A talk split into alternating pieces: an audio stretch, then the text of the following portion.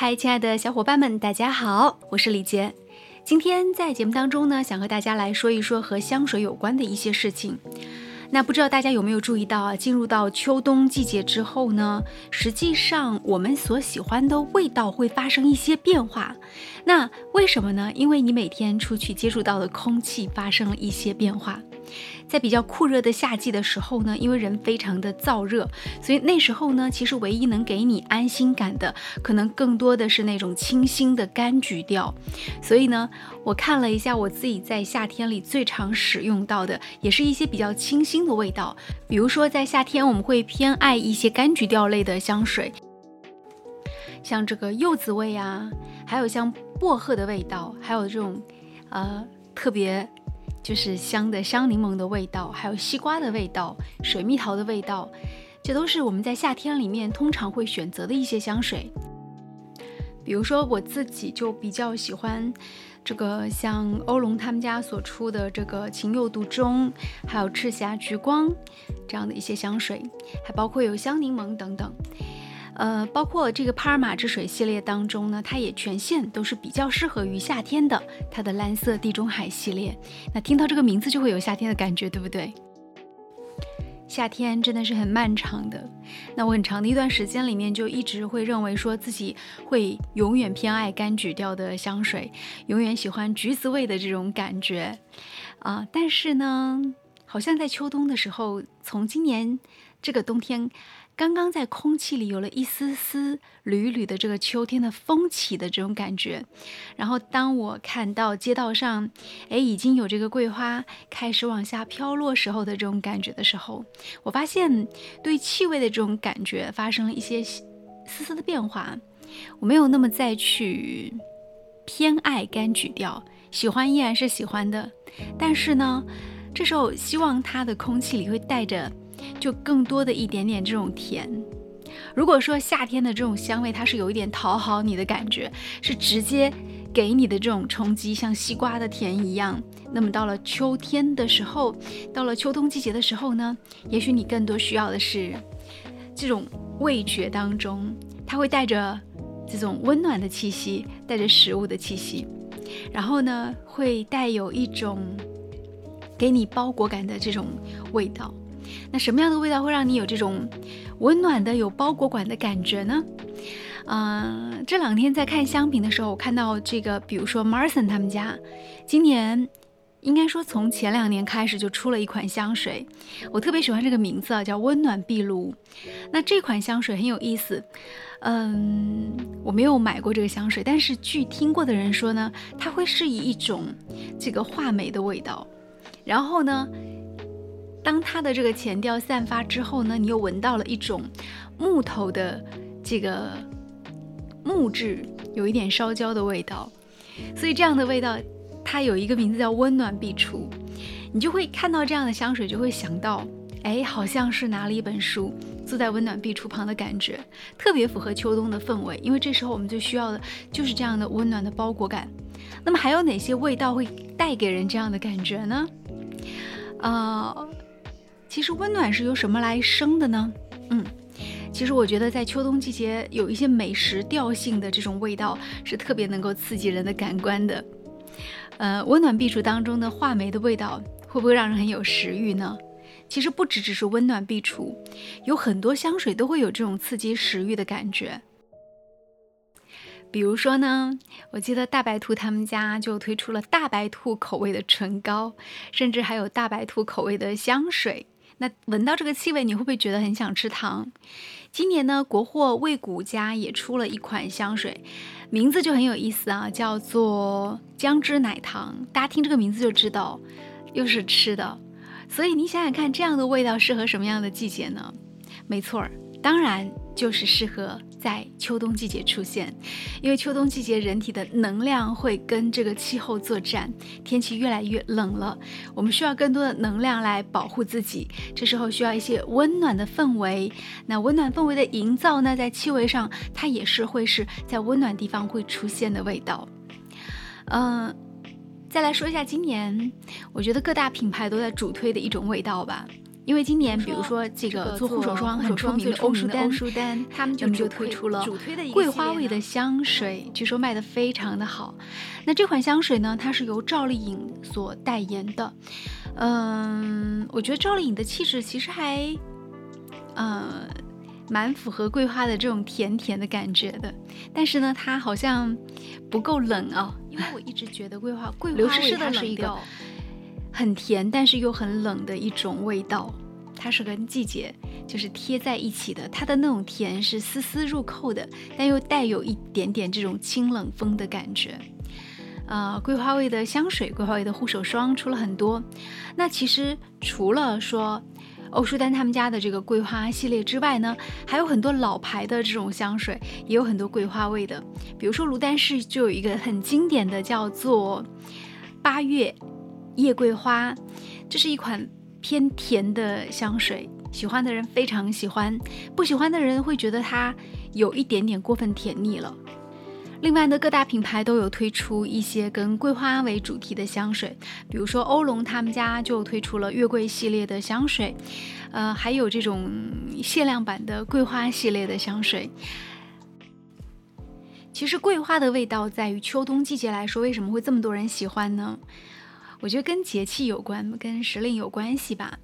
因为当你的周边空气里都是桂花香甜的时候，此时此刻你穿上一身桂花香，然后走在大街上，好像跟环境都融为一体了一样。所以我在想，哎，有一种香气倒是很难模仿的，大家有没有注意到？就是桂花香，它相对来说是比较甜，但是。好像我们很少听到说有用梅花做主题的香水啊，因为越到这个冬天的季节之后呢，这种暗香拂来的感觉呢是越明显。如果说桂花呢是你在微风当中感受得到的气味的话，那么到了冬天，梅花的这种味道，只有你凑近了可能才能感受得到它的那种沁人心脾。嗯，所以相对来说它难度会更大。而且呢，它更加的淡。嗯，说到香水啊，很有意思。它除了有二十四节气之外，就是会不同的季节喜欢不同的香水。比如说春天，我觉得春天它一定是属于水蜜桃、樱花这样的味道的。嗯，因为春天的感觉就是就是初绽嘛，所有的事物都是新生的，它一定是带着蓬勃的生命力向上努力生长样子的感觉。到了夏天的时候，就变成非常甜的一种味道，但这时候呢，太甜了。你当空气都那么甜的时候，你就需要有一种这种清新的味道去中和它一下。所以你反而是希望自己穿上柑橘调和柠檬调的味道，让自己变得更加清凉一些。秋冬季节呢，是希望自己变得更温暖一些。所以这时候呢，你会需要一些像木质香、檀香。嗯，包括有玫瑰的味道，都是比较适合秋冬季节的。我一直不太喜欢玫瑰的味道，但是我认为在秋冬季节，玫瑰是很好穿的一款味道，因为玫瑰的香气只有在秋天、冬天，你才能够真正的感受得到它的那种那种既清新又大家闺秀的香气。那。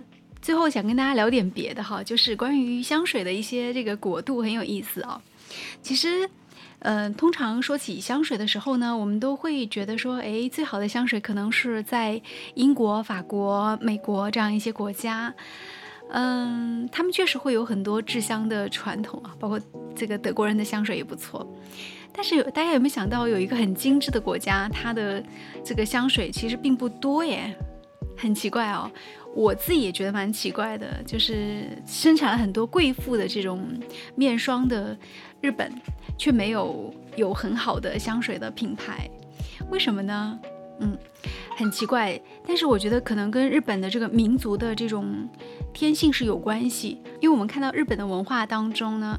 其实相对来说，含蓄的内容还是要多过于这种更多元的方面的，所以他们一般表达情感是比较克制的。